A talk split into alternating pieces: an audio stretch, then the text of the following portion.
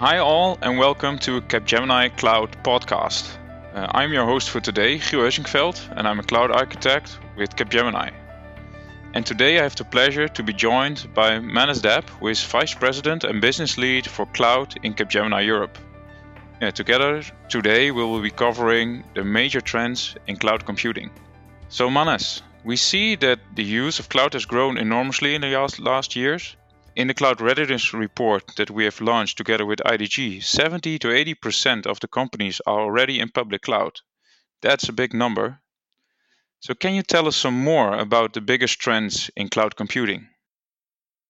So, we, um, you know, with, through our projects, through our conversations with customers, uh, with analysts, with uh, platform vendors, uh, the whole community, uh, we are observing how cloud adoption has indeed been evolving and also all the extra attention that cloud computing got during this current COVID pandemic. So it is now pretty safe to, to predict that the cloud adoption will continue is very healthy growth rate into 2021 for sure, uh, and perhaps may even do better than years before. Yeah. The question of why cloud is a thing of the past, as I can see. Yeah. The focus now is on what and the how. So in the early years of cloud adoption, a lot of questions were often debated as to which cloud to go to. Uh, for example, which cloud platform vendor, or should we, should one go for uh, public cloud or private cloud, etc., etc. Today, however, most organizations are using at least two cloud platforms. Yeah? So that means the multi-cloud situation. And a significant majority of the companies use combination of public and private clouds as well as things on premise in the on-prem infrastructure. So that's a hybrid cloud situation. These deployment patterns, uh, they provide great flexibility when you have to make a decision about move to cloud or, or you have to design projects. And also, uh, what's helping is that the increasing maturity in tooling from cloud platform vendors related to this hybrid multi-cloud deployments and their managements. So this maturity has accelerated the adoption of hybrid multi-cloud uh, options. And I pretty much see that this will continue because it's very beneficial overall. We are also seeing increase in migration of legacy applications where companies are using the cloud migration projects to modernize the old application. This and also the born in the cloud applications using things like IoT, advanced analytics, and AI are pushing up the use of cloud services in the PaaS, that is the platform as a service layer.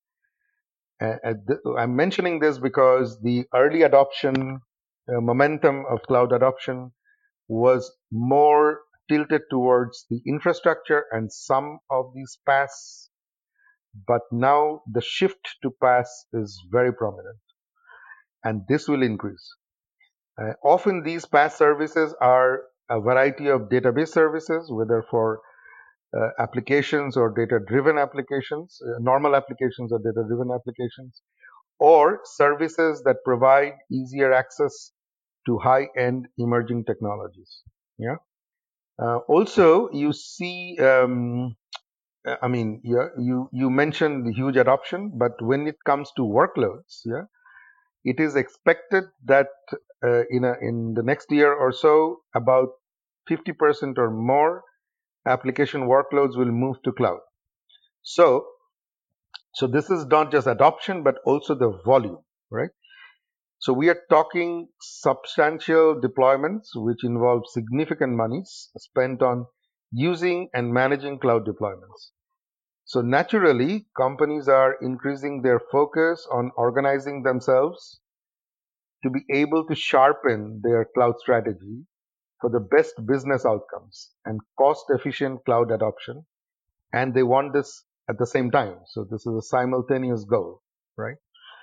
So this um, type of ambition leads to focus or higher attention to standardization, automation, and also use of cloud migration facilitators like containers and server serverless architectures. Uh, so at a high level, I see these as the dominant cloud adoption trends as we head into 2021. And of course, as a market competitive cloud service provider, and I have to say this, we at Capgemini, uh, we have aligned our uh, our offers to match these trends. Yeah, thank thank you for that. And um, you already you already mentioned uh, Capgemini as a partner for uh, for our clients, and also, but how do we as Capgemini then help uh, those customers get in control and also seeing the bigger picture of using cloud? Yeah, so so um, uh, there's of course more than one way, right? Uh, I mean, our cloud services, uh, the portfolio, it is an end-to-end portfolio, right? So it it covers advisory services, it covers uh, you know planning, design, build, test, run, you know, move it to production, manage it to production, all of that.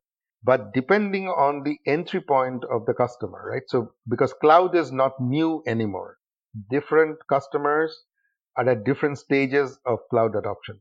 So what we have done carefully is to allow people to enter into our end-to-end offer pipeline at the most beneficial point of entry, right?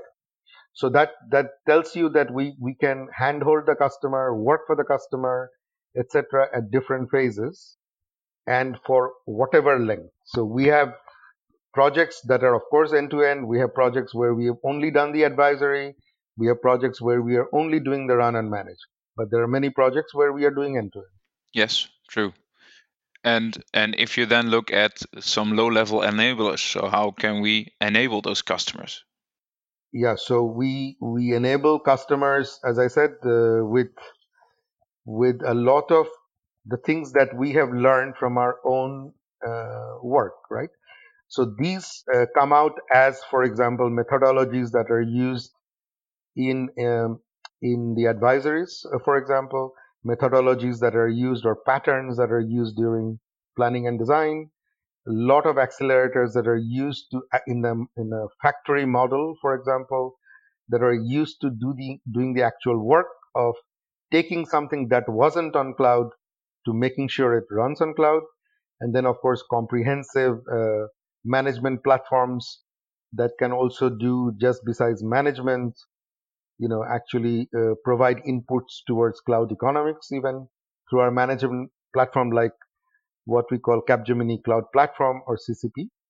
So it's a combination of tools, accelerators, methodologies, and of course, a huge amount of people skills, right? Yeah, you you mentioned uh, the cloud economics. Is it?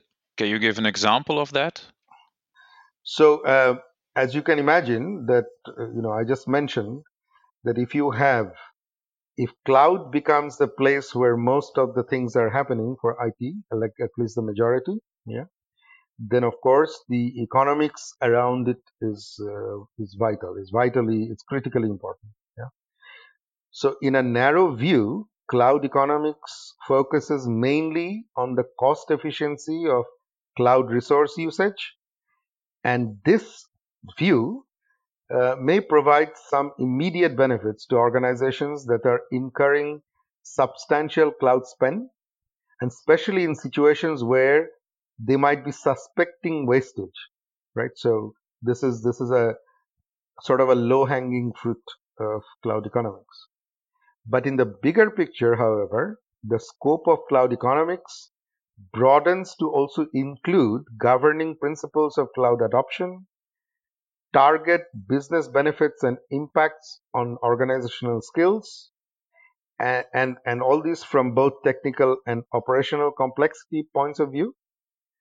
But for overall optimization of this broader scope cloud economics, then you must have to have a wider set of organizational stakeholders engaged. Yeah, because the scope increases and this cannot just be controlled by IT. As we are heading towards the end of the uh, uh, this uh, this podcast, uh, I have one final question for you. Um, because a lot of customers are already benefiting uh, from cloud. but how how can we help them in benefit more? Yeah. So one, um, you know, you you use the phrase partnership with customers, right? So um, so in that you know in that uh, line of thought, I would in fact recommend something uh, very quickly. But before doing that, I would like to to to uh, indulge me, and I'd like to give you a small example of something else. Yeah? So you see, clouds becoming quite important. So when uh, cloud computing, so when an activity or a strategy becomes critical to an organization's survival and or even market excellence, some good in-house competency becomes a related critical success factor. Yeah. So as an example, companies that value intellectual property a lot will typically have some patent law competency in-house even though external patent law firms will be routinely employed to handle important patent litigations, etc. Yeah, the in-house lawyer will typically select the external firm and manage the interactions with the external experts. So very similarly, for large-scale cloud adoptions to be successful, organizations need to build some really good in-house cloud competency, even if the projects are mostly outsourced. So a center of excellence or COE, as we sometimes call it, uh, which could be either centralized or federated, dedicated or virtual, but that structure is a good organizational construct to build and nurture technology competencies like cloud computing. And so we can help customers actually uh, formulate this, create this, or even help run them, right? So I would encourage organizational leaderships to consider building such COE capabilities. And we really have uh, services in our portfolio dedicated to helping them. Thank you, Manas, for uh, being here with me. Uh, it was a pleasure having you. And I hope our listeners enjoyed it too. All of our podcasts are available online. You can subscribe to them to the usual channels uh, like SoundCloud. So until next time, goodbye. goodbye, and thanks for listening.